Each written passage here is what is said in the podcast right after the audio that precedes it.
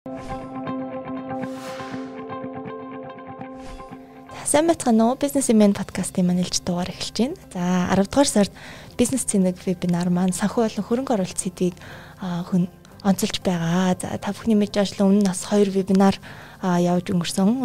Өнөөдөр бас ээлжид вебинар маань явагдана. За 10 дугаар сарын маань одоо сүүлийн вебинарт оролцох зочин маань Монгол такс татврын мэргэжсэн зөвлөгөөлчлийн компаниг үүсгэн байгуулагч татврын мэргэжсэн зөвлөх тунгалагмаа багш маань оролцохоор байгаа. За 10 дугаар сарын 26-нд болох бизнесийн алсын хараат санхүүгийн удирдлага вебинарыг өгсөн подкаст маань их үе эхэлж байна. За энэ подкастыг хөтлөхөөр редактор Даваад орж ирсэн Мишель ирээд байна. Сайн байна уу? За баярлалаа. Бүгдэнд энэ өдрийн мэндийг хүргэе. За дандаас энэ өдрийн мэндийг хүргье. За тэгэхээр яг сэдврүү орохоос өмнө алсын хараа гэдэг ойлголтоос эхлүүлдэг бох гэж бодож байна. Тэгэхээр алсын хараа гэдэг одоо бизнес байгууллагуудын намны орчлог болсон энэ үгний цаана юу нь юу байдгийг тийм санхүүгийн удирдлагатай энэ бас яг яаж уялддсан болоо гэдгээр яриа хэлье. За тэгэхээр баярлалаа тий. Бас яг ингэ онцгойж өгсөн нэрийг маань асуусанд маш их баярлалаа. Тэгэхээр энэ маань өөрөө бид нар бас энэ сургалтын маань хэлбэр сар сарыг бас яг нэг тухайн модуль буюу санхүүгийн сэдвэр болгоё гэд ингэж зорж байгаа учраас яг энэ сүүлийн хичээлийгээ бас яг тэр одоо өмнө үтсэн зөв сайн бүртгэл те. За мөн нөгөө эрсдлийг хэрхэн удирдахын хамгаалахын гэд. За хөрөнгө оруулалтын сайн төсөв гэж юу ах вэ гэд. Тэгэхээр нөгөө бизнес эрхлэгч ажил олгогч татвар төлөгчийн маань хувьд за ингээд зөв бүртгэлээ хөтлөе те. Эрсдлээс өөрснийгөө хамгаалъя. За хөрөнгө оруулалт нэмэлт шийдэл их усроо олъё гэж бодож исэн бол та энийг юуны төлөө хийгээд байгаа юм бэ гэж эргэж нөгөө сонсогчдоос асуух гэдэг юм л да. Тэгэхээр ерөөсөө бид өнөөдөр яг ийм дижитал эдийн засаг буюу мэдлэг суурилсан эдийн засаг дэлхийн аж үйлдвэрийн дөрөвдүгээр хувьсгалын энэ 900-д ерөөсөө мэдлэгээр уралддаг Аа за тэгвэл тэр загвар өөрт байгаа давуу талаа илүү их баялаг болгохын тулд яах ёстой юм бэ гэхээр та хаашаа харж байгаа юм бэ? Таны өнөөдөр биш маргааш хүрэх цэг чинь юу юм бэ? Тэрлүүгээ таны хараа чинь төвлөрсөн бол тэрэндээ хүрэхин тулд өнөөдөр байгаа нөөцөө яаж удирдах вэ? За тэгэхээр мэдээж хүний амьдрал шиг л бас байгууллагт өөрийн гэсэн дадал, сахилга бат ийм соёл суух хэрэгтэй болчихж байгаа. Тэгэхээр энийгээ тэр нөгөө бизнесийнхаа төлөвлөлт гэж ярьж байгаа тухайн бизнес эрхлэгчийн алсын харааг санхүүгийн удирдлага дээр яаж хэрэглэх вэ гэдэг дээр төвлөрүүлж өгөх гэж өнөөдөр хичээлийнхаа сэдвийг бас энэ ерөнхий бизнес эрхлэгчийнхаа алсын хараатай нь уяа таны нэг чиг үүрэг мөн үү гэд өөрөөсдөөс нь бас асуулт өгөх зорилгоор өнөөдөр хичээлийн сэдвээ бас ингэж нэг ясандаа өдөх гэдэг ш нөгөө хүмүүсээ те тэдний дотор байгаа мэдлэгийг өдөөж өгөх гэдэг байгаа.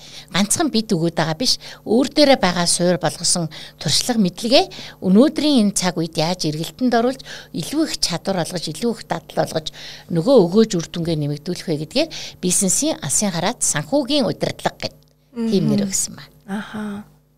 Тэгэхээр яг санхүүнтэйгээ яг одоо хэрхэн уях вэ гэж одоо асуух гэдэг л дээ. Одоо энэ одоо яг манайхан бол голдуу ингээд яг хуу манай жижиг дундын санхүү голдуу ингээд нөгөө нэг татварт ингээд захирагдаж явдаг эсвэл одоо юу гэдэг ямар нэгэн байдлаар хөрөнгө оруулахад татах зориулсан мэдлэр ингээд нэг яг алсын хараанд анханаас үйлчлж чадахгүй байл да. Тэгэд энэ хоёрыг яаж ингээд одоо гоё зэрэгцээ авч явах уу гэдэг дээр та. За тэгэхээр би бас арай өөр өнцгөөс нь харж энийг өгч байгаа. Альва өөрчлөлт шинжилтийг харж өсөлт хөгжил тэмүүлдэг хэсэг нь өнөөдөр манай сонсогчд байгаасаа гэж хүсэж байгаа байхгүй юу?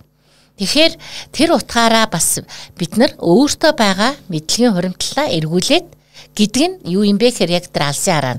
Миний бизнесийн алсын хараа юу юм?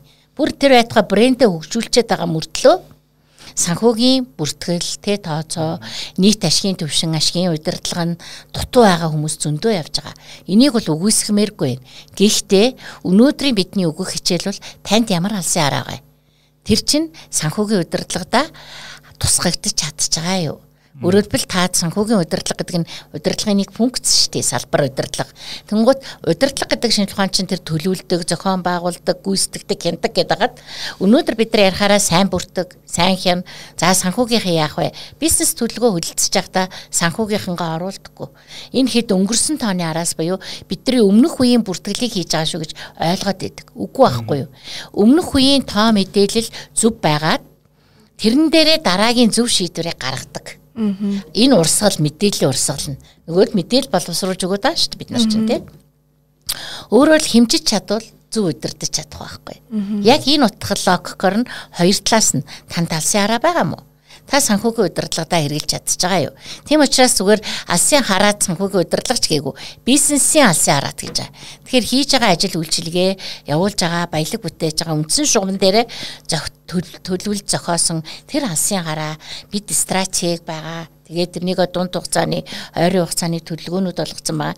Яг энэ дээр та санхүү удирдлагыг хаягдуулдаг учраас магадгүй өнөөдөр тэ асууж байгаа шиг чинь манай жижиг дундынхан яг ингээд нөгөө алсын хараа гэдэг дээрээ тэ төвлөрөөд мэдээд жанжин шугам нь байгаад байгаа юм шиг томьёолцсон мөртлөө тэрлүүгээ яг өдөр тутмын үйл ажиллагаа нь биш гал унтраах маягаар өнөөдөр дээрээ ажиллаад байна.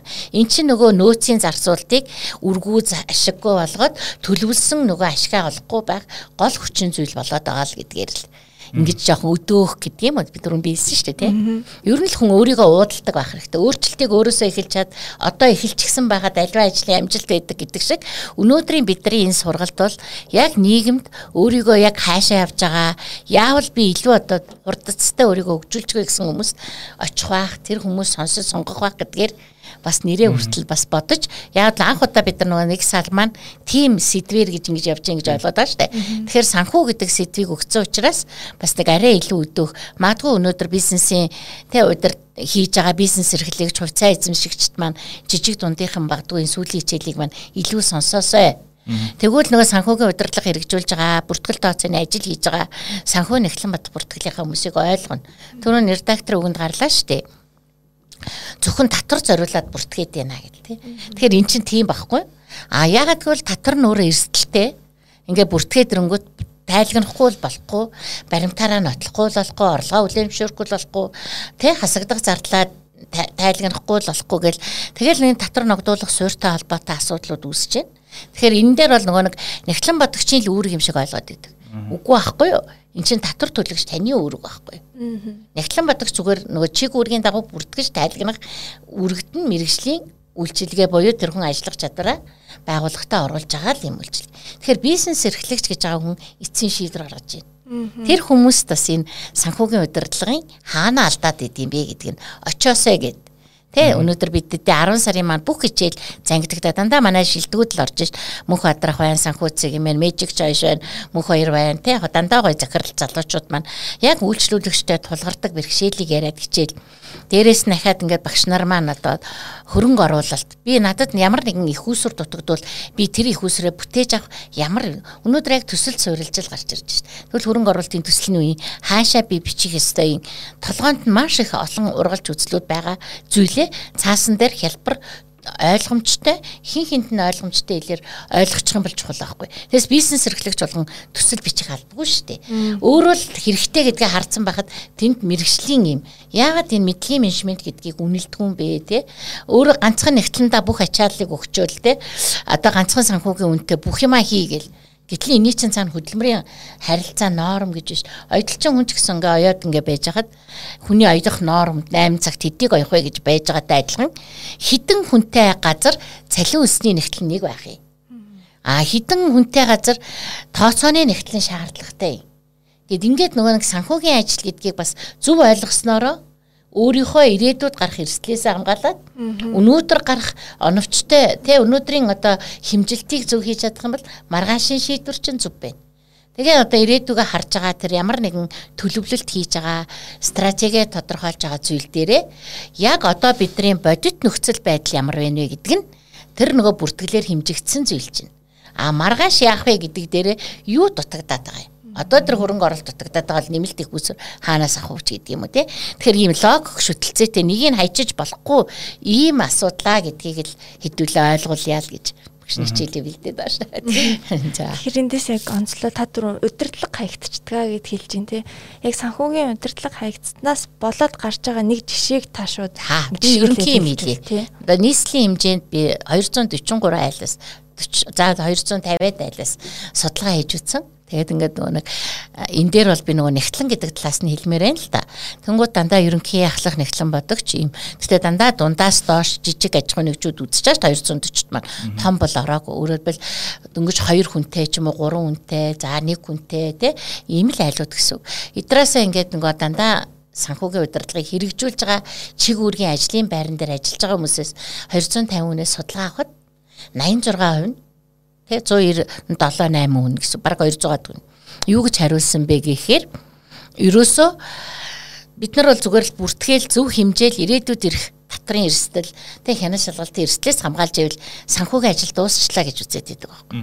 Гэтэл санхүүгийн үйл ажиллагааг явуулж байгаа бол тэр нөгөө бүртгэгсэн мэдээлэл цаг хугацаанд нь оруулаагүйгаас нөгөө удирдлагын шийдвэр. Ер нь нэгтлэн бат бүртгэл гэдэг чинь өөрөө юу юм бэ гэхээр нөгөө мэдээлэл хэрэглэгчдийг санхүүгийн холбогдлолтой шийдвэр гаргахад нь шаардлагатай тоо мэдээлэлээр хангаж өгдөг л ухаан баггүй юу. Гэтэл нөгөө өөрийнхөө гаргаж боловсруулсан өөрөөр хэлбэл нэгтлэн санхүүгийн албанаас гарч ирсэн тоо мэдээллийг өөрөөр хэрэгтэй үед нь борлуулж чадахгүй шүү нөгөө алсын хараа бизнесийнхаа төлөвлөлтөнд нь хэрэглэх мэдээлэл болгож чадахгүй нэхэгддэг. Тэгээд одоо татрын зүйл ерөөсөө энийг ингэж хардаг. Нөгөө ягтлангууд маань бол ойлгохгүй зөвл хийгээл өөрөө л энийг хамгаалчуул болоо би сайн нэгтлэн Тэгэхээр өнөөдөр нөгөө захвар маань өөрөө өөр болоод байна. Бизнесийн өгөөж гэдэг юм хин илүү бүтээмж өрсөлдөөн шүү дээ. Зах зээлийн өрсөлдөөн дээр ижилхэн салбарт ажиллаж байгаа хүмүүс өөрийнхөө өгөөжийг л нэмэгдүүлэх ёстой болчиход байна шүү дээ. Тэгэхээр энэ дээр бол нэг талаасаа юм байгаа. Нөгөө санхүүгийн хүмүүс маань 86% нь юу гэж хариулж байна? Удирдлагад нөгөө тоо мэдээлэл ойлгох гэж ойлгуулах гэж яхаар зөв зүйтэй гэдэг юм а хийгээд мэрэгжлийн хяналт хэрэгтэл бид нар унахгүй байх хэрэгтэй гэсэн ийм хандлаган дээр өөрөө л харилцааг айцсан байгааз удирдлага гэж асуусан. А нөгөө талаасаа бас нөгөө байгууллагын удирдлага хөрөнгө оруулах шийдвэр гаргагч хувьцаа эзэмшигч маань нэгтлэнгаа юу гэж хардаг бол манай энэ татрын байцаагч. Манай энэ төрийн сангийн байцаагч. Тэгээд тоглоомор дэгж байгаа байхгүй. Яагаад юм хэр одоо татрын өртөө татар төд гарна. Хасагдахгүй наад зардалж ийм эрсдэлтэй гэдэг ингээл болохгүй гэдэг олгоныг л надад хэлж өгдөг. Тэгэхээр би энийг одоо нэг манай татрын байцаагч манай байгууллага дээрх татрын байцаагч гэж хараад байдаг гэж. Тэгэхээр энэ нийцэл хэрэгтэй гааз аль аль нь ингээд чиг үргийн дагуу явж байна. Тэгэхээр энэ дээр бол бодлогоорч бид бас энэ мэрэгжлийн байгууллага дээр яаж энэ нийслийг хангах вэ гэж боддог. А яг бизнес эрхлэгч өнөөдрийн яг бидний энэ зорилтод бүлэг буюу яг энэ бизнес цэнэг гэдэг энэ сувгаар хичээл сонсох гэж байгаа хүмүүс маань би өсөлтийг өөртөө авчрах гэж байгаа бол санхүү дээрээ юуг анхаарах вэ гэдэгт л чиглэлээсээ л санхүүгийн удирдлагад хаягдаад байгаа тэр чиг үүргийг сануулж өгөө гэдэг нь л өнөөдрийн бид хэдийн нэг удаагийн хичээлийн маань зорилго байгаасай л. Гэж. Та түрүүн бас дурдсан ингээд э, тодорхой төвшөнд хүрсэн одоо компани хувьд одоо санхүүгийн тодорхой тийм бас төвшний одоо санхүүгийн ажилт хэрэгтэй жишээ нь одоо танаас би ингэж асуух л яг хэдэн хүнтэй компанитай үед одоо бүртгэлийн ажилт хангалттай хэдэн хүнтэй үед одоо нэгтлэн хангалттай тий а хэдэн хүнтэй үед одоо юу гэдгийг санхүүгийн стратеги хариуцсан. Одоо том компаниуд бид гэсэн санхүү хариуцсан захирал гээд ер нь энэ үе шатуудын талаар эзэн хин хэрэгтэй гэдэг дээр та ер нь бол ингээд бизнес эрхлэгчийг ангилсан ангилал байхаас биш шууд нэгтлэн талаасаа бол одоо багш хүн санхүүгийн салбарын хүн гэдгээр нөгөө нэгтлэнгуудаа хит хүнд оруулсан юм шиг судалгаагүй тоос илж болохгүй л те. А харахаар бол энэ бид нар татвар төлөгчийг ангилж байгаа анх удаа 20 оны 1 сарын 1-ээс хэрэгжиж байгаа дээр бичлэн дунд нь тий тэгээд жижиг дунд том гэд. За тэгэхээр нэг энэ чиг үүргүүд гарна. Нөгөө талаасаа химжих ёстой байхгүй юу? Нэгтлэн бодогч хүн гэхэд одоо програмтай юм чинь цалин бодоход юу хүн байсан гэд. А гэтэл тэр тэмдэгт оруулж байгаа, шивж байгаа мөн үү? Одоо энэ бичээч хүн ч юм уу одоо нэг орчуулгын хүмүүс гэхээр үсгээр ингээд бид нар нэг хүний хэмжээд нь ш. Төдөн тэмдэгт төчнөө нүүр байгаа учраас 21 мөрөөр төдөн нүрийг манайх төдөр орчуулна гэл. Одоо яг орчуулга дээр очихор тэр чинь шивэн орчуул. Яг энэ шиг нөгөө нэгтлэн бодогч хүн гэдэг бол ажил гүйлгээг шивж оруулж байгаа байхгүй. Тэгвэл яг тооцооны ажил буюу данс хөтлөгч тооцооны ажилтан дээр хичнээн гүйлгээг шивхэд оруулах юм цалин өстэй холбоотой хахад хичнээн ажилч ийм норомчлол хэрэгтэй байна. Ажил мэргэжлийн лавлах гэдэг Энэ дээр гэхэд яг тэр нарийн нарийн мэрэгчлэр өнөөдрийн эдийн засгийн загвар тохирсон тооцоотны ажилтны тэр одоо ажлын ачаалал гүйцэтгэлийг хэмждэг тийм хэмжүүр стандартчлагддаг байгаа болохоор шууд хариулахад хэцүү. Гэхдээ ер нь бол бодоход тийм бидтэй. За нэг 10 ажилчинтай нэг жижигхэн хүнсний нарийн бовны цех байжиг. За тэгтэл 100 ажилчинтай дунд хэмжээний нэг бас хувийн үйлдвэр ээж магадгүй те бүр 1000 гаруй ажилтнтай том hodоо хүнсний үйлдвэр. Тэнгууд энэ бүгд хүнсний бүтээгдэхүүн талах гэдэг нарийн боо гэдэг юмыг л гаргаж байгаа. Гэтэл 10 үнэтэй бол яах юм? Нөгөө л ажил нь ажилхан технологиороо бүтээгдэхүүн гарч байгаа ч гэсэн тэнд бүртгэх ажилд хідэн удаагийн ямар ядчил орж байгаа бараа материалын орц гарц орлогын хэмжээнээс тэгэнгუთ жижиг дунд гэж яг хэнийг хэлээд байна орлого дээр нь суурилж जैन тий ажилчдын тоон дээр нь суурилж जैन манай хуулийн дээр болоод ерөөсө хоёрхан л залт идэв ш Тэгэхээр энэ талаас нь бас бид нар хараад норомжлол хэрэгтэй. Химждэг болох хэрэгтэй байхгүй. Нэгтлэнгийнхаа тэгэхээр энэ нэгтлэнгийн хөдөлмөрийг химжихгүй шүү дээ. Зүгээр л нэг нэгтлэнтэй олцохоор бүх юм болчихж байгаа юм шиг бод Гэтэл тэр нэгтлэн дээр магадгүй зарим газар нөгөө хүний нөөцгүй учраас нөгөө хөдөлмөрийн гэрээ, ажлын байрны тодорхойлт ирсэн явсан бичиг гэд. Одоо жижиг дундад бид нар очиад зөвлөгөө өгөхгүйгүүт санхүү дээр нь бүр ингээд бичиг хэрэг хүний нөөц зарим юм давхардцсан явж байгаа л байдаг. Тэгэхээр энэ юу хэлэх гээд ба бид 30 гаруй жил 32 жил энэ төрийн зохицуултын зах зээлийн эдийн засаг гэдэг дээр ажиллаад амьдраад ирж. Өнөөдөр бас бид бүгдийн зөвлөх үйлчилгээний хувьд барьдаг нэг зарчим бол альва нэгэн имийг шүмжлэхээс илүү алдаа бол байж болно. Тий дутагдал болохгүйгээр засах. Тэгээд сайжруулалт гэдэг юм бол өөрөөс нь шалтгаалдаг учраас үндсэн байгууллагынхаа сахилгат соёлыг суулгаач гэдэг л юм шаардлагыг тавьж. Одоо соёлгүй учраас тэр хүний хөдөлмөрийг Магадгүй одоо ингээд 10 хүнтэй анх эхэлж яхад л нэг нэгтлэнтэй яжгаад өнөөдөр 50 хүнтэй олцсон бахад нөгөө л нэг нэгтлэн дээр яваал а чиний цалин 40%-аар нэмсэн чи болно ч гэдэг юм уу. Нөгөө нэг ингээд удаан хугацааны тий янз бүрийн хөдөлмөрийн харилцаа эрсдэл гэдэг юмыг биш. Эргээд энэ нөгөө нэг харамч хүн 10 дахин шатдаг гэдэг шиг хүнтэй анхаардаг. Хэрвээ яг хүнтэй анхаардаг хүн төвтэй бизнес хүн капитал гэдэг чухал байна гэж хагаад тэрлөө яг харж чадах юм бол одоо жинхэнэ аль хүн дээр маань ганцхан нэгтлэн ч биш шүү дээ. Хин дээр маань ямар ачаал илүү очиод байгаа. Хин нь манай үнцэнтэй цөм хүний нөөцийн. Яг бол тэр хүн янз бүрийн шаардлага тавихгүй наа гэдэг чинь нэг хангалттай цалин сэтгэл ханамжиндаа биш байгууллагынхаа магадгүй алсын хараа ирээдүй стратегт итгэсэн учраас энэ дотор явж байгаад магадгүй би удаан жил ажиллаж иж хамт ийм баялаг бүтээлцнэ гэсэн хамгийн сайхан сэтгэлийг ч алдахыг үгүйсэхгүй байхгүй. Тэгэхээр өнөөдөр ерөөсө санхүүгийн хүмүүс дутагдаад байгаа яг дүгнээд дэлгэхэд хамгийн гол юм бол бид харилцдаггүй харилцаа үүсгэж чаддгүй тоогоо л гаргацдаг. Сайн нэгтлэн гэдэг юм бэхээр тоон дээр гарч байгаа бүх тоонууд л сайн байвал сайн нэгтлэн. Гэтэл тэнд чинь бас зохицуулах тий ойлгуулах. Тэгэл татвар төлөгч өөрөө тодорхойлж төлж тайлагнах үүрэгтэй гэж байна. Тэгэхээр тайлагнаад ногдуулалтаа хийцэн байна гэдэг бол хариуцлага байхгүй. А төлөөгүй байгаа хариуцлага гэдэг чинь бол татвар төлөгчтэй нь холбоотой асуудал үүсэж шít. Гэл ингээл нөгөө чиг үүргүүдийн хувьд хүртэл харилцан хүмүүжүүлэх ажил бол маш их хэрэгтэй байна. Тэгэд энэ бүгдээс яг ингээ бодглохоор бизнес эрхлэгч бол өөрийгөө ерөөсө татрын зорилгоор бүртгэлээ хөтлөх ёстой миний дотоод бусад миний толгоонд байгаа гэж ойлгож байгаа чинь асар том эрсдэл эндүүрэл Тэгэхээр одоо энэ дээр бол алсын хараатай санхүүгийн удирдлага ганцхан татвар гэж бодож байна. Татвар бол яа харахгүй бизнесийн нэгэн том зардал уу? Зардал эрсдэл мөн. А гэхдээ ганцхан татвараар харж болохгүй маа. Өөрөөр хэлбэл би өөрийнхөө ашигын төвшинг шат шатанд нь харж чаддаг бизнес эрхлэгч байжээж дараагийн зорилтуудтай хүрэх нөөцөө хуваарлах оновчтой ийм шийдлүүдийг сонгож чадах юм аа л гэж хэлэх гээд байна. Энд дээр би зүгээр нэмээд нэг тодруулан асуучмаар нэг за яг хуу түрүүн тайс ингээд бүх одоо хэрэгтэй өгөгдлийг хэрэгтэй одоо ном ёсоор ингээд шивэд явж байна. Гэтэл яг ямар үед захиралд одоо тэг яг санхүүгийн одоо санхүү хариуцсан захиралч гэдэг юм эсвэл нэг тийм одоо хүний нөөцтэй адилхан тийм нэг зүүн гар нь болоод те хүний нөөц баруун гар нэг үл зүүн гар нь болоод яг зүгээр нэг өгөгдөл шивэх ш те санхүүгийн талаас нь одоо стратеги ийм байвал зүгээрээ гэд ингээд чинт ночоо шивндэг ч юм уус хажуугаас ингээд сануулж идэг хүн хэрэгтэй болохыг ямар нөхцөлд за яг наадах чи энэ хичээлийн яг нөгөө ач холбогдол нь аахгүй өгөөж нь ч юм уу те тэгэхээр бизнесийн алсын араа санхүүгийн удирдлагыг хэрвээ яг энэ нэг 5% хоршил байгаа тань те энийг ойлгож чадах юм бол би өнөөдөр нэгтлэнга зүгээр нөгөө бүртгэлж араас нь юмыг хяндаг хүн биш. Миний сайн зөвлөх гэж нэгдүгээр тараасаа гэж бодож байгаа байхгүй А тэхийн тулд яах юм гэхээр төлөвлөлтийнхаа шатнд тэр хүнийг татан оролцуулаа. Юу хийх гэж байгаа, юу харж байгаа юм те. Энийг төлөвлөөд байна. Би алсын хараанда энийг хараад байна. Энд дэр манайд нөөц байна уу? Байхгүй бол яаж зохион байгуул тэр нөөцийг бий болгох гээд байгаа гэх тээ. Тэгэхээр энэ өөрөө л нөгөө удирдлагын санхүүгийн удирдлагын юм аргыг эзэмших юм байна. Унших аргыг бизнес эрхлэгчд маань уншдаг өөрөө тэр хүний гаргасан тоог хэрэгжилж чаддаг болох ийм бас ур чадвар суралцах. Ээ манай санхүү ирэхгүй. Манай санхүү тэр тоогоо л бүртгээ сууж гэж сууж болохгүй нь ш. Тэр хүнээс гарсан тоо чинь таны амьдралын тоон түүх байхгүй юу? Нөгөө бизнесийн маань өртөг маань, орлого маань, ашиг маань харагдаад шүү. Тэнгууд тэрийгэ мэддэг хүн чинь дараагийн төвшөнд аль нь ядчил би хоёр төрлийн бүтээгдэхүүн үйлдвэрлэдэг гэхэд аль бүтээгдэхүүн дээр надад илүү их ашигын өндөртэй. Гэхдээ зах зээлийн эрэлтэнд багвал ямар багц болгож гарах уу гэдэг чинь санхүүл ийм юм байна гэдгийг гаргаж өгдөг. Тэгэхээр яг тэгж уншиж нөгөө хүнтэйгээ холбогдож ажилдаг байх хэрэгтэй маа л гэж. чухал санаа шүү тий.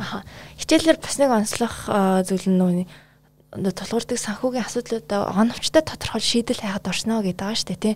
Тэгэхээр нөө зөвлөх үйлчлэгийн хандлагатай байгууллагуудыг э, голдуу яг ямар асуудал тулгараад байгаа эхлээд өөрсдөө ойлгоцгоо тэрийг яаж шийдэх гарч шийдлээ хайж зөвлөх үйлчлэгийг аваа гэж зөвлөхөд их хэлдэг тий. Тэгэхээр одоо энэ асуудлуудаа олж илрүүлэхэд одоо санхүүгийн удирдлага ямар үүрэгтэй байдаг вэ? За яг удирдлага гэхээсээ илүү ер нь бол нөгөө байгууллага гэдэг бол нэг хүнээр гэж бодох юм бол санхүүгийн удирдлага нь цогцороо тий зөв хэрэгжиж чадахгүй зөвхөн тэр гүйцэтгэх хянах дээрээ л төвлөрөөд идэг бол энэ маань нөгөө төлөвлөж чаддаггүй зохион байгуулж чаддаггүй болох гэдэг шүү дээ. Нөгөө доголдолтой санхүүтэй болсон байх гэсэн үг шүү дээ. Өөрөөр хэлбэл нөгөө нэгтлэн зөвхөн гүйцэтгэдэг хүнээрээ л хараад. Тэгэхээр өөрөө бодиттой мэдээлэл байгаа бизнес урагшаа явах уу? Тий тэгж асуумаар байгаа. Хоёрдугаарт гэвэл нөгөө энэ удирдлага санхүүгийн удирдлага гэдэг чинь байгууллага дээр байгаа нөөцийг л удирдах Тэ өөрөлдвөл тэр хил рүү шилжүүлэх бид нар бүртгэж өг тоо мэдээлэл болох. Тэрнээс заавал өнгөрсөн цаг хугацаа биш юм аа. Ирээдүйн рүү харж байгаа зорилго дээр чинь бид нар төсөв төлөвлөгөөгөөр орж ирдэг юм аа гэдгийг ойлгоосой. Зүгээр хамгийн наазахын энгийн жишээхэд банкнаас бид нар нэг нэмэлт санхүүжилт авъя гэтэл орлогынхаа урсгалыг, зарлагынхаа урсгалыг нэмэгдэх, хасагдах тэ хизээ одоо биднэрт нэмэлт илүү хуримтлал бий болоо зээлийн төлбөрт орохын гэдэг яг ингээ мөнгөн урсгалын төлөвлөгөө хүртэл хийж өгч байгаа ш. Тэрийг болохоор нөгөө эдийн засагтай санхүү тохироо хийгээд байдаг. А байгууллага бол хэдийг төлөвлөлээ гэхээс биш яг бодит олж гинүү гэдэг дээр бол бас яг юм бодиттой төлөвлөлт байдаггүй. Тэгээ жижиг дундууд маань бол ёстой нөгөө бэлгийн нүдэрээ гэдэг юм уу? Тэгжил яваад ах шиг байна. Шинжлэх ухааны үндслийг хайцсан. За тэнгуут яг бүгдээрээ хаяаг үлдээ бас хайсан гэж хэлж болохгүй. Тэгэхээр нөгөө бас өөрийнхөө зарчмыг бодглохоор зөвлөх үйлчлэгээ аваад хүрээд ирэхээр бид нар нөгөө байгууллагата яг тэр нөгөө шинжилгээ хийдэг байхгүй. Одоо их гоё болчих тий. Хуучин чинь бид нар бол нөгөө тайлангийг аваад эдийн засгийн шинжилгээ гэдэг гэсэн бол одоо яг асуулга, анкетын аргаар, задлын шинжилгээд, процессын шинжилгээд хаана ямар асуудлын менежмент гараад байгаа. Ямар одоо зүйл дээр бид нар санхүү дээр алдаад байгаа. Дүрм журмгүй ээжээж дараа тайлангаа хаах хугацааг нь одоо журамлагдаагүй ээжээс тийх ёстой ч гэдэг юм уу те. Ингээд нөгөө нийцлүүдийн ийм аудитуудыг хийгээд онлайн ингээд одоо зөрчлүүд гаргаад ирж ш. Тэгээ тэрэнгүүт нөгөө хүсээд исэн юмнуудыг яг ингээд асуудал чи өөрөө угаасаа л байгууллага дотор л байдаг байхгүй юу. Тэгээл ингээд асуугаал ирэнгүүт ингээд хүн болгон байгууллагын нэг жис болгоноос гараал ирсэн шинжилгээ чинь хаан тоглолтоод байгааг хэлчихэж байгаа. Тэгвэл тэр доголдож байгаа зүйл дээр яа сайжруулалт хийх вэ гэдэг төлөвлөгөөгөө гаргалаа, үнэ тохирлоо, үйлчилгээг авлаа. Ер нь бол зөвлөх үйлчилгээ гэдэг бол нэг удаагийнх ч байсан арилгах, нутагшуулах юм зайлшгүй шаардлага байна гэдгийг бол өнөөдөр бид нар бас энэ 15 жилийн туршлагаараа олж аваад байна л да. Нэг зөвлөгөө өгөө явчихаар өстой гой санагддаг. Яагаад гэвэл яг арилчинтаа гэд. Тэгээ магадгүй дараа нь эргээд уулздаг байхгүй нэг удаагийн ажлын дараа. Тэгэхэд нөгөөтг нь хэрэгжээгүй яаж хэрэгжүүлэх вэ гэж бодохоор ядаж нэг хагас жил бүтэн жилээр сургалтын юм үйлчилгээгээр нөгөө хийж өгсөн зөвлөгөөгөө амьлуулах, нөгөө байгууллагын соёл болгож суулгах, сахилга бат болгож эвшүүлэх гэд ийм зүйлүүдийг бол зайлшгүй хийх хэрэгтэй юм билэ. Энэ бол бидний оновчтой гарсан юм аа. За яг хөө тэгээд ингээ харлаа дунд хэмжээний ч гэдэг юм уу те? Бизнес нь тэлж байгаа өргөжж байгаа. Гой гой юм шийдэл боломжууд зөндөө байна те. Гисэн хэдий ч нөгөө хүмүүс маань яг ингээд нөгөө санхүүгийнхаа хүнээс бүгдийг шаардаад байдаг гэтэл санхүүгийн хүн маань бол говь хүн л байгаа шүү дээ. Татвар дээрээ заахын мэрэгчлээ гэж бодоход бусад тал дээр бас мэрэгшиж чадахгүй гэхээр ерөөсө компани бол компани тухай хууль дээр нөгөө засаглалын хороодууд буюу хараат бус гişүн гэж. Тэгэхээр түүз буюу хувьцаа эзэмшигчдийн одоо хувьцаа эзэмшигч хүн хөрөнгөтэй хүн л өөртөө хөрөнгөө өсгөөд баяжаад ашиг аваад байгаа биш. Тэр хөрөнгийг өсгөж өгдөг ноу-хаа буюу үн цэн нь тэр компани үйл ажиллагаа үйлдвэрлэл үйлчилгээ олцоод байгаа байхгүй. Тэгэхээр тэр үн цэнийг хөрөнгө эзэмшигчийн эрх ашигтай зөв хослуулдаг цэг нь хаана байна гэхээр энэ бас л бидний дотоод судалгаагаар л гараад яа харахгүй л энэ олон улсын зөвлөх удирдлагын үйлчилгээний онлоор нотлогдоод байгаа юм л гарч ирээд байна л да манай жижиг дундад. Тэнгууд тэдрийгээ бэхжүүлэхийн тулд бид нар одоо олон олон юм бизнес рүү орж штэ зарим нь өргөжөө. Тэнгууд их томроогүй мөртлөө дунд хугацааны. Яг ийм хүмүүстэр бол яг тэр нөгөө түүцийн дэрэгдэх нөгөө хараат бус гişүү маягаар ороод тэгээ тэр нь заавал нэг хүн биш Манайх одоо хүн авна гэхээр нэг авьяастай юм уу нэг тухайн нэр хүндтэй үнийг аваад манай аудитын ороо гэж бүх юм өгч би ч гэсэн нэг хүн шүү. Би нэг л талаас харна шүү. Тэгэхээр нөгөө бас онлын яриад идэг дадлага нь авахгүй болчдөг ч юм уу болж магадгүй шүү. Багш нар бол хувьтай. Тэгэхээр тэрийг бид нар ингээ үйлчлэгээр үзүүлж байгаа байхгүй. Хамтын үйлчлэгээр. Яг таны төд тэгэнгუთ нөгөө сургалт гэдэг чинь тэр нөгөө санхүүгийн хүмүүсийн ч бизнес эрхлэгчийн хамтд нь ингээд хөгжүүлээд явах ижилхэн юм сигналыг байгуулгын чинь үнцийн таны хөрөнгийг өсгөж байгаа. Тэгэхээр зөвхөн хувьцаа эзэмшигчийн эрх ашигын төлөө суудаг хүн аудитын ороо биш байхгүй юу? Тэгэхээр энэ байгууллагынхаа хамтдаа бүтээж байгаа үнцнийг хувь хүний нь тэр хөрөнгө оруулагчийн нь гэдэг имийг хослуулж чадах хараад бус юм мэрэгжлийн арга зүгээр хангадаг үйлчлэгээ байж ич арай л өөр төвшөнд гарч ирж штэ. Одоо удирдлага өөрөө хөгжихийн тулд. Тийм учраас санхүүгийн удирдлага гэд бас арай өөр төвшөнд ингэж хилээд байна л да. Тэгэхээр өнгөрсөн үйл тавс манай подкаст орж исэн те тэндээс Мишка тэр нэг гоё нийтлэл гаргасан жижигхэн те. Тэр нь ямар жишээ байсан хэрэг хөөрхөн жишээл юу гэхээр мөнгө багтаач гэсэн ингээд санхүү бүртгэлээ зөв хийгээд явсан. А мөнгө ихтэй ч гэсэн бүртгэл ерөөсөө нэг олигтой хийгүү явж байгаад яг нэг гадны хөтөлбөр тамрагдах тэр яг ихтэй нөхөр нь яаж унж ийсэн нэг төсөөсөн тий. Тэгэхээр яг хуу юу гэж асуух гээд нэхэр одоо ингээд маш олон компаниуд ингээд нүүтийн өрөнд орлоо, нийгмийн даатгал чимтгэл өрөнд орчлоо гэж захаасаа ингээд барилгын компаниуд ингээд төгшүүр зарлал чөлөөлөд өгөөч энэ төр гэл янз янзын шугамар л ярьж байна л та. Тэгээд тэр цаана мөнгө үйд юм уу мэдэхгүй сайн мэдэхгүй. Гэхдээ би бас авах гээд нэхэр одоо нөхцөл байдал угаасаа хаа хана хүнд байгаа тий. Өрөнд орохоос одоо зайлшгүй тийм нөхцөл байдал зөндөө гарч штэ. Тэгэхээр А гисэн ч гэсэн ийм ийм нөхцөл байсан ч гэсэн бас санхүү бүртгэлийг зөв хийх боломж байгаа гэж зөвлөхөө тэгээд байгаа. Тэгэхээр яг ийм нөхцөл таяг тэр санхүү бүртгэлийг зөв хийх тэр алсын хараантайгаа алсын хараа тэр санхүү хоёрын холбоог тасалчихгүй байхын тулд яаж ажиллах хэрэгтэй гэдэг тэрийг үйлэх үү. Тэгэхээр одоо ер нь бол эдийн засаг гэж яриад идэг тий. Бид нар микро эдийн засаг гэд ярил та буулгая л та. Тэгээ бодонгууд ерөөсөө энэ маань амархан байхгүй. 2 тооны ялгар эдийн засаг яг юм бизнес хийж байгаа хүний ашиг гэдэг юм бол орлого зардал гэдэг хоёрхан л юмны ялгуур. Орлогоо нэмэгдүүлээд ашигаа нэмэгдүүлж болно шүү дээ нөгөө ялгуур юм чинь тий хасагдагчаа нэмэгдүүлээд. Тэгээ энэ маань одоо нөгөө хомигдчихад байна шүү дээ үйлчлэгээ борлуулж чадахгүй байна гэд. А гэтэл хүссэн үсээгүй нөгөө ажилтан нь байгаа цалин үлс зардал нь гараад байгаа. Тэгэхээр зардал дээрээ зардал буураад ирэх юм бол бас нөгөө ялгар бур гэдэг юм чинь бас өссөн шүү дээ а тэгвэл яаж бид нар нөөцийн удирдлагыг хэрэгжүүлэх вэ зардлын оновчтой төлөвлөлтийг яаж хийх вэ гэсэн үг байхгүй. Тэгэхээр аль зардлаа танах юм. Тийм ч учраас бас дөрөөс өгч байгаа тэр ковид үеийн хөнгөлтийн бодлого дээр бол бандаа бид нар тий түрээсийн зардлыг нь тогтмол зардал тий ажилчдын нийгмийн даатгал хувь хүний орлогын албан татвар гэд бас бодлоготой хэрэгжүүлсэн үү хэрэгжүүлс бүгдийг бас сүйдэртэй талаас хараад хэрэггүй байгаа гэж ингэж бодож байгаа. А гэхдээ хинч тэр хүний өмнөөс хариуцлага хүлээдэггүй Яагаад тэгэхээр миний нэг өсөх би бол одоо өөрөө яг энийг үүсгэн байгуулад нэг 15 жил болсон. Одоо бол би шууд гамаарлаа авахгүй зөвхөн үүсгэн байгуулагч тэнд ингээ бүхэл бүтэн баг өөрөө ажиллаж байгаа. Өөрийнхөө хоббитэй буюу судалгаа шинжилгээний ажлыг явж байгаа байхгүй сургалт дээр. Тэгээ ингээд яг бодохоор яг энэ жишээгээ бас гаргах дуртай л да. Тэгэхээр ерөөсөө систем болгож хөгжүүлэх хэрэгтэй байхгүй. Өнөөдөр яг манай нийтлэг дүр төрх бас л судалгаагаар гарч ирсэн. Бид нар одоо нэг татвар төлөх хандлага төлөвшлийн судалгаа хийгээл бизнес эрхлэгчдөө судалгаа авахад ерөөсөө л өөрөө л оролцохгүй юм нь явдаггүй гэсэн хүмүүс бас л 70 80% дээр нь. Дөнгөж нэг 20 хүрэхгүй 17 8% нь зарим да. Бүр ингээд нэг тэ систем болгоо хөгжүүлчихье гэсэн хандлага дээр зогсож байгаа. Эн чинь нийт массын дуу хоолой. Тэгээс хин гэдэг хүн биш судалгаа гэдэг бол үндслэлтэй хэлж байгаа. Тэгэхээр энэ зүйл дээр яаж бид нар оновчтой байх вэ гэдэгт л хайлт хийгээд яваад байгаа байхгүй. Тэгэхээр өөрийгөө л хөгжүүл. Би эцэст нь тэгжэл хэлмээр байна. Тэг эхлээд өөрийгөө хөгжүүл. Хин нэгнээс тусламж гуйхаас өмнө өөрийнхөө бодит онцлогоо хий. Юунаас болоод өнөөдөр би алдагдaltaд хүрчв? Юунаас болоод ингэж вэ? Нэгэнт хариуцлага хүлээх үүргэн танд байгаа. А тэгээ нөгөө талаасаа би бол өөрийнхөө энэ 15 настай үүсгэсэн байгууллага систем болоо хөгжиж байгаа байгууллага Монгол такс гэдэг айлыг миний отхон хүүхэд би 15 настай хүүхэд хүмүүжүүлж байна гэж бодцохоор бас нэг өөрийнхөө харах хандлага тий 5 настай ахт нь дотор нь оролцоо явж байсан бол 10 настай биеийн даалгаад 15 настай гэд би бүр гадуур гарсан нас биеинд баг хүрэх гэж байгаа иргэний үнэлгээ авах гэж байгаа хүүхдээ арчиж байгаа юм шиг байна гэдэг шиг хүн ер нь өөртөө хий гэж амлаад хийж байгаа. Би энэ бизнес эрхлэгчдийн сэтгэл зүйн дарамтаас гараасаа гэсэндээ дагаад ирж байгаа редакторын асуудал нь тэгж хэлэх гээд шүү дээ. Юу вэ гэхээр нэг нь ч өөрөө амлж авсан. Хин ч хамаа хүчлээгүй хийж л чадж байгаа бол хийхин төлөө зүв байхын төлөө өөрөө хайлт хий. Өөрөөсөө ихэл. Тэрнээс биш хин нэгнээс одоо хүсээд те одоо би бүгдээрээ давтшгүй хүчин зүйлтэй болж инглээ инглээ.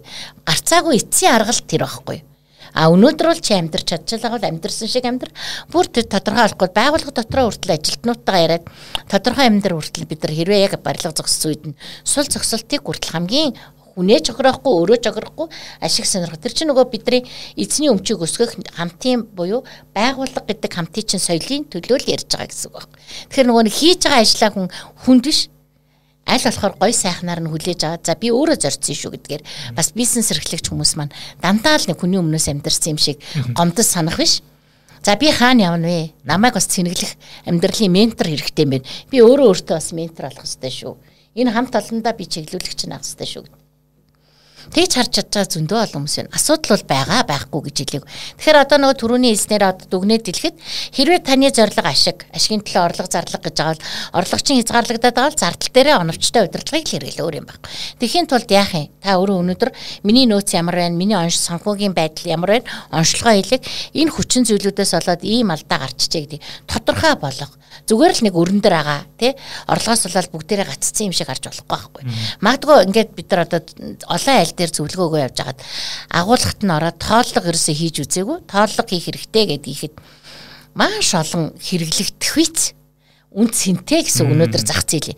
Хизээч тэднийх ашиглаж байгаагүй юм хөрөнгө, үндсэн хөрөнгүүд байна, эргэлтийн эргэлтийн бас хөрөнгө зөндөө хөрөнгө байгаа. Энийгээ зараад хүртэл бид нар нөөц болгох хэрэгтэй байхгүй. Гэтэл тэ эсвэл одоо бүр хамт олноороо гоё хийгээд хэрэглэгдэхгүй байгаа янз бүрийн юмаа бүр нийгмийн сайн сайхны төлөө тэр нийгмийн тэ эмзэг бүлэг рүү хүртэл үгээд энэ хүртэл хүний сэтгэл санааг маш гоё өөдрөг болгодог. Тэгэхээр бид нар заавал нэг хүнд нэмэх хасах тэнцүү гэд тавихаасаа илүү энэ хамт олон гэдэг юм байгаа шүү. Бүгд яг нэг зэгрээр алсын хараат санхүүгийн удирдлага гэдэг дээр яг дүгнэх хамгийн сүүлийнхаа зүйл дээр бол бас яг тэрийг дүгнэх гэжсэн байхгүй. Хаана байгууллага оршин тогтнонд юм бэ? Хаана нөгөө ардчлал оршин тогтнонд юм бэ гэхээр хувь хүн хамт олон тэ одоо бидний оршин тогтнод буюу нийгэмд яаж зөв хослолыг бий болгож заацаг арчлал гэдэг төгс утгаараа өгч тийм ээ л да онлайн тодорхойлт.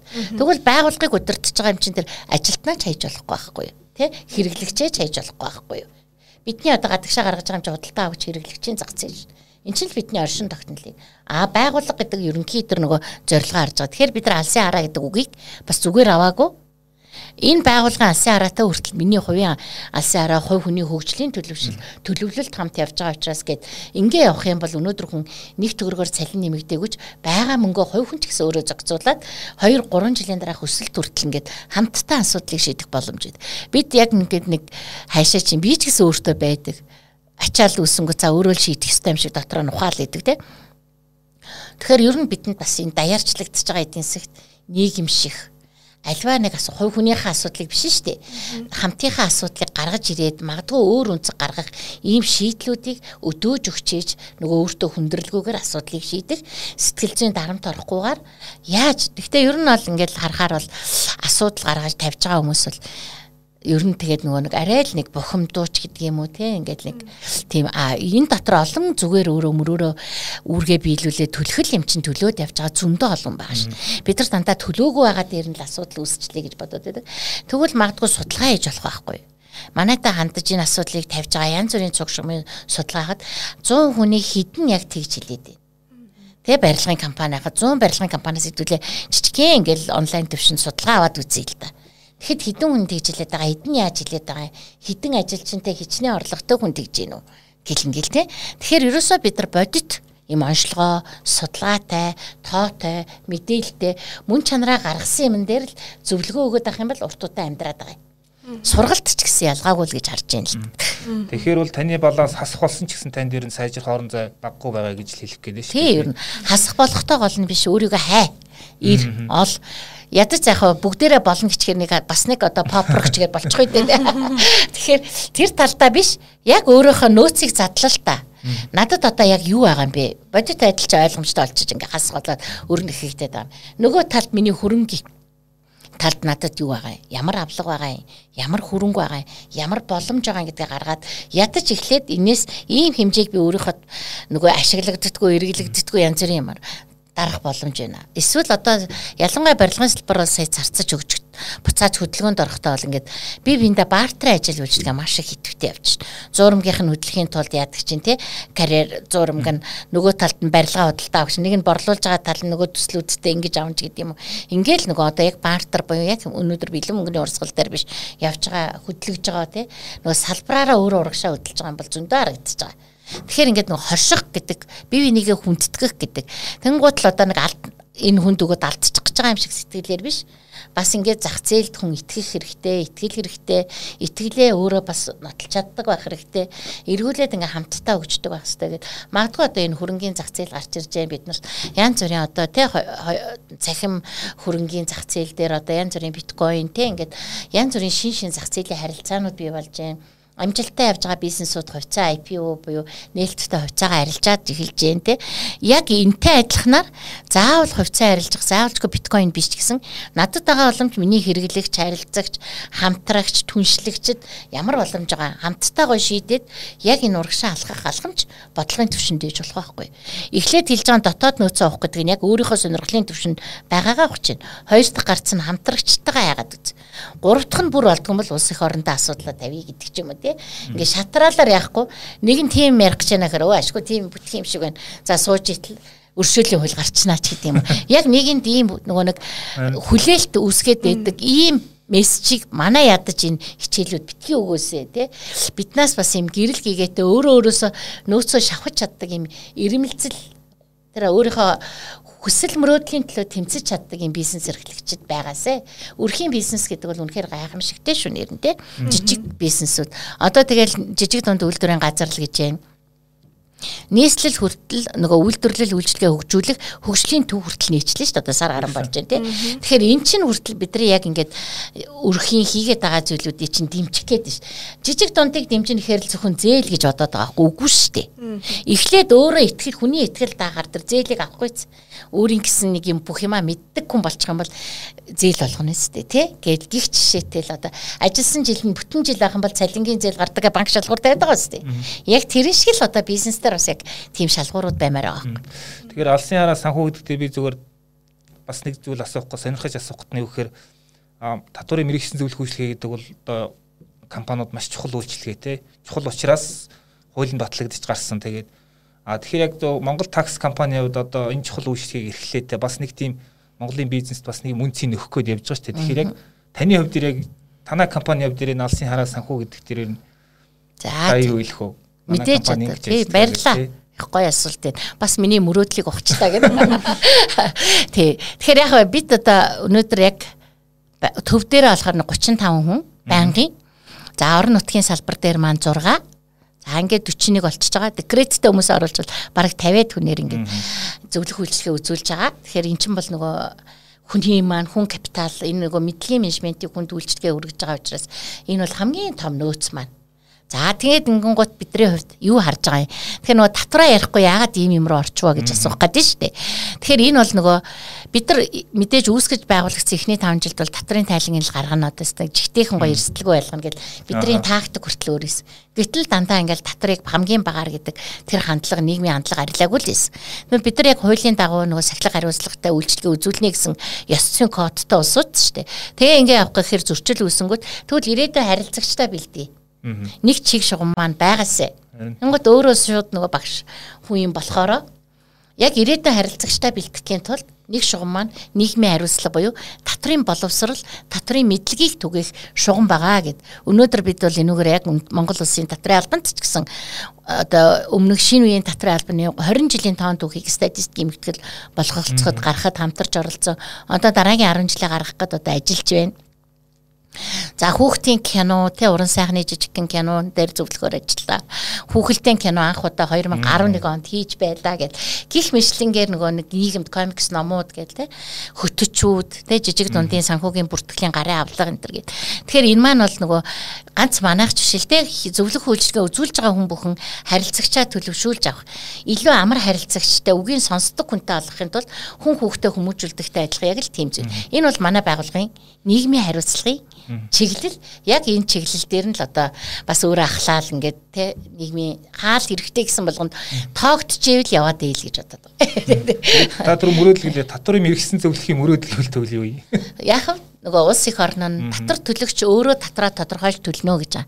Тэгэхээр өнөөдөр бид нар яг хэдэн хувь нь яг тэр үүргийг хэрэгжүүлж байна гэдгийг харахаар харамсалтай тоо байдаг л да. Тэгээ тэрийг хэмжиж хандлагын төвшин хүртэл бид нар судлаад тоогоор гаргаж илэрхийлэх оролдлого хийгээл явж байгаа. Судалгаагаараа үе шаттайгаар динамик байдлаар цаг хугацааны хувьд.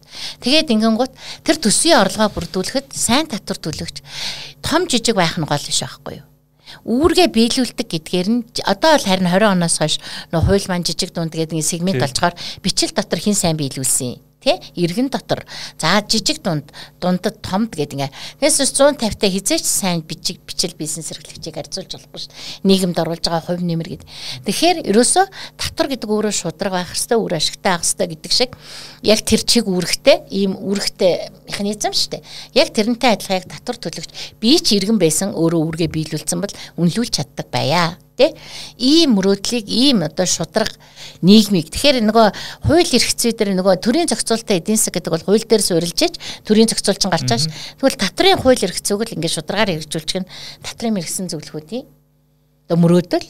Тэгээд улс их орн маань сан хөмөрг наривчин шудраг байна хин зөв сайн төлсөн хүн чинь өөрөө тэр татрын үр ашигтай зарцуулалтын төлөө буюу хөрөнгө оруулалт төсвийн одоо улс орон нутгийн төсвийн зарцуулалтан дээр хяналт тавьж чаддаг хариуцлагатай улс төрийн эрхээ эдэлдэг юм хүмүүс бий болох байхгүй нөгөө талдаа. Тэгэхээр эдийн засаг санхүү гэхээр байгууллагын нөгөө нэг бараа ажил үйлчлэгээс салгаж үзээд идэгтэй адилхан.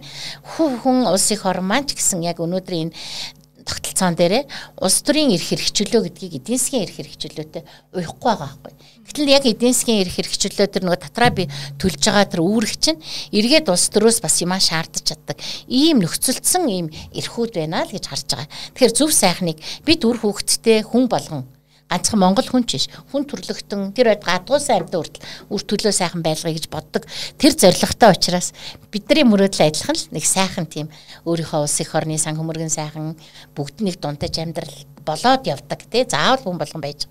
Бүн болгон болдог. Тэгээд нэг сайхан амар амгалан нөгөө нэг амар амгалан гэдэг чинь өөрөө л нөгөө ата житөө бие биендээ муу PR үүсэхгүй. Тэгэхээр л ерөөсөө ингээл орохгүй сэдв байхгүй байхгүй. Иргэнэ бүгдээрээ боловсралтай болгоё гэдгээр л явж байгаа учраас давхар мөрөөдөл маань тэр ойлгомжтой болсон тийм. Тэгэхээр яг би бас юу асуух гээд тэгэхээр яг манай сэдвээс баг зэрэг хазааж магадгүй гэхдээ энэ асуулт чухал гэж бодож байна. Ягаад тэгэхээр бид нар одоо ийм гонигтэй жишээг мэднэ одоо нөгөө нэг нүүрс хөт нөгөө нүүрс хөтөлбөртэй холбоотой нэгтлэнгийн юу гарсан шүү дээ. Ингээл тэр мө эмэгтэйгод хэдэн жилсэн аваад наашаа шүүхээр явуулуу те сүулдээ бүр зөвхөрөнгө барцсан тий. А тэгэхээр та нэгтлэнгууд ер нь яг ямар зөвлөгөө өгөх ягаад тэгэхээр ингээд нэгтлэнгуудыг одоо аудиторуудын ингээд зарим нэг одоо ялангуяа төрийн өмчт компаниуд төртэй холбоотой зарим нэг төсөл байгууллага дээр ингээд янз янзын тийм онцгой тийм явцсан ашиг сонирхолд ингээд алстаа ашиглах тийм гарч ирээд тэгээ эцэстээ тэгээд хамаг юм тэр нөгөө хөрхийн нэгтлэн дээр буугаад хэр дөгт орооцолдог тий. Тэгэхээр яг иймэрхүү эрсдэлтэй сал байхын тулд нэгтлэн хүн ер нь юу санаж явах хэрэгтэй. Одоо тэгэхээр яг л тэр нөгөө гол нь мэрэгжлийнхаа ёс зүй код гэдэг имийг барих хэвээр. За хэрвээ одоо яг мэрэгсэн хүн байх юм бол мэрэгсэн мэрэгчлэрээ тухайн ийм холбоотууд байгаа шүү дээ. Мэрэгжлийн Монголын мэрэгсэн нэгтлэн бодгочдын институт ч юм уу, Татрын мэрэгсэн зөвлөхийн нийгэмлэг үнэлгээчдийн институт, дотоод аваад жижигэн холбоо гэд яг хүлээн зөвшөөрөгдсөн. Олон улсад хүлээн зөвшөөрөгдсөн гишүүнчлэлтэй Монголын ийм төрийн бас байгууллагууд байгаа. Дандаа гишүүнчлэлтэй. Тэгэхээр энэ гишүүн салбарын энэ байгууллагуудынхаа өөрөө тэр нэгтлэн суртай хүмүүс учраас энэ байгууллагынхаа гишүүн болсноор өөрийгөө хамгаалах дархлаагаа агсан төвшөнд л суулгаж чадж байгаа байхгүй. А тэгээд энэ тэгэхгүй маа гэхэд ядаж одоо өөрөө хийж байгаа нэгтлэн бат бүртгэлийнхаа үйлчлэгийг хамгаалагч чадах үйс ур чадварыг ядаж хувьдаа эзэмшгэл хэвээр байхгүй. Тэрнээс биш хин нэгний үгэнд ордог ш. Магадгүй одоо янз бүрийн шаардлага ирдэ штий. Ирэхэд хим хэмжээг нь бариад за бүр таг гөрөхгүй маа гэхэд ямар ч байсан асуудлын хүн ойлгогдох хэлбэрээр хийдэг юм одоо нөгөө судлаач байх хэрэгтэй Одоо бид нар юусоо судалдаггүй бүртгэх ёстой стандарт юм хууль юм гэл яг одоо манай ихэнх нөгөө тэр 86% гараад байгаа чи ерөөсөө л хийж чаддаг юм аа л хийчихэ. Энэ хэцүү үед зөвхөн тоогоол гаргаснаа л хариуцлага үлээ. Өөр бусд нь яах вэ гэж хараад байгаа. Нөгөө нийцэл бий болохгүй шүү дээ тий гэж л харж байна. Тэгэхээр бол өөрөө мэрэгчлээ эзэн бол хоёрдугаарт өөрийгөө хөгжүүлэх мэрэгжлийн байгууллагын гишүүн бол тэгжээж ур чадварын ахиц дэвшил гарна л гэж. Тэгэхээр Мишель маань эргээ сэдвэрэг орох байна. За тий. А ер нь бол сэдвийнхаа юг гаргачлаа гэж үзэж байна. Тэгээд а яг хамгийн сүүлчийн асуулт болгоод яг байгууллагын санхүүгийн дархлааг эрүүл байлгахад байлгахын үндэс нь юу вэ? Одоо гурван зүйл яг гурван зүйл юугаад хийлээ гэвэл эсвэл нэг Яг зүйл. ерөн санхүүгийн дархлаа гэхээр ерөөсөө л өнөөдөр энэ дархлаа гэдэг үгийг сонгохдоо хүртэл өнөөдрийн нийгэмд бий болоод байгаа тий? Хизээч би өвчөө авчих магадлалтай байна гэд хүн болгон хүлээн зөвшөөрöd байгаа дэлхийн нийтийг хамарчаад байгаа энэ зүйл. Хувь хүн өөрийнхөө эрүүл мэндийн дархлааг бэлдээд тий? Сэтгэл ганц эрүүл мэнд биш шүү дээ. Эрүүл ахын тулд сэтгэл санаагаа хүртэл бэлтэж байгаатай адилхан. Өнөөдрийн бидний хичээл хүмүүст маань санхүүгийн дархлааг бий болгох ядас сэтгэлийн тэм хатыг өгөөсөө түрүүн бас даадэрч манаас угаадсэн чинь энэрүүл чиглээд шүү а хоёрдугаар тэгвэл дархлаатай хүн гэдэг яа гэм бэ гэхээр өөртөө ихтэй болдгийг Аа нэг өсөл төр мөрөөдөл буюу тэр зорж байгаа алсын хараа зорилтынхоо төлөө өөдрөг байдгийн. Аа тэгэхээр өөртөө ихтэй өөдрөг хүн гэдэг чинь амжилтыг бүтээдэг юм аа гэж хэлээ да тий. Гурав гэсэн учраас. Тэгээ сүүлчийн асуултыг би асуучих гэж бодлоос нэг асуулт хүрчлээ. Юу гэхээр а одоо яг орчин үед ингээд маш олон зүйл өөрчлөгдөж байгаа те хөдөлмөрийн зах зээл одоо хүмүүсийн хандлага ажилтны хандлага одоо зөндөө өөрчлөгдөж байна. Тэгэхээр яг одоо орчин үед алсын хараа санхүүгийн холбоотой нь яг ямар хүчин зүйлсүүдийг одоо зайлшгүй харгалзах хэрэгтэй жишээ нь юу гэдгийг орчин үеийн залуучууд урамшвал ийм систем илүү тохирох юм биш үү гэдэг ч юм уу? А эсвэл ер нь байгууллагын санхүүд ийм одоо ногоон чиг хандлагыг ийм маягаар суулгах хэрэгтэй ч юм ер нь ямар хүчин зүйлс одоо зайлшгүй хэрэгтэй байгаад байна? За яг мэдээж одоо эн чин орчин гэдэг бол хүнийг дандаа хөгжиж өөрчлөлтөнд хөтэлдэг штеп. Тэгэхээр хин сайхан таатай орчин байна тэнд хүн мэдээж дуртай ажиллана. А тэгэхээр өнөөдөр нэг цалингаа 2 хувиар нэмэгдүүлэх үү? Эсвэл 2 хувийн нэмэгдлийн хэмжээгээр ажилчдынхаа одоо нөгөө өдрийн хамаг бүтээмжээ өгөх 8 цагийн ажилд нь эрүүл байх тэ нөгөө одоо саяхан хэллээ органик тэ эко баг ийм орчин бүрдүүлэх үү магадгүй хамт олонны шийдрээр гаргаж болно шүү.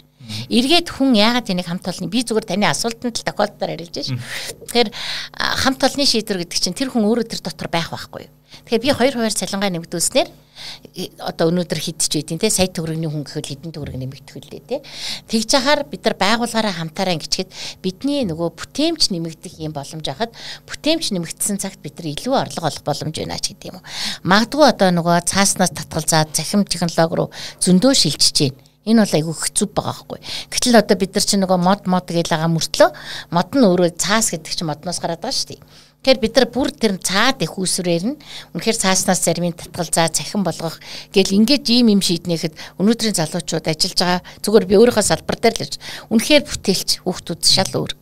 Тэгэхээр бол өнөөдөр 1 2 3 хувиар нэмэхээс илүү хамтдаа байгууллагынхаа орчин сайжруулчаад баялгаа бүтээх ажилдаа шуудруул бүтээмж инновац гэдэг юм илүү байна гэдэг бол харж чадах залуу ирж ийн л гэж харж байна. За баярлалаа. За баярлалаа. За бизнесийн алсын хараад санхүүгийн удирдлага вебинарт оролцохыг хүсвэл доор гарч байгаа линкээр орж бүртгүүлэх боломжтой шүү. За энэ хөвчил маань эх 7 хоногийн мигмар гараг буюу 10 дугаар сарын 26-нд 19 цагаас зохион байгуултана. Та бүхэн холбоосоор орж мэдээлэл аваад хичээлдээ бүртгүүлээрэй. За баярлалаа. Амжилт хүсье. Удахгүй уулзъя.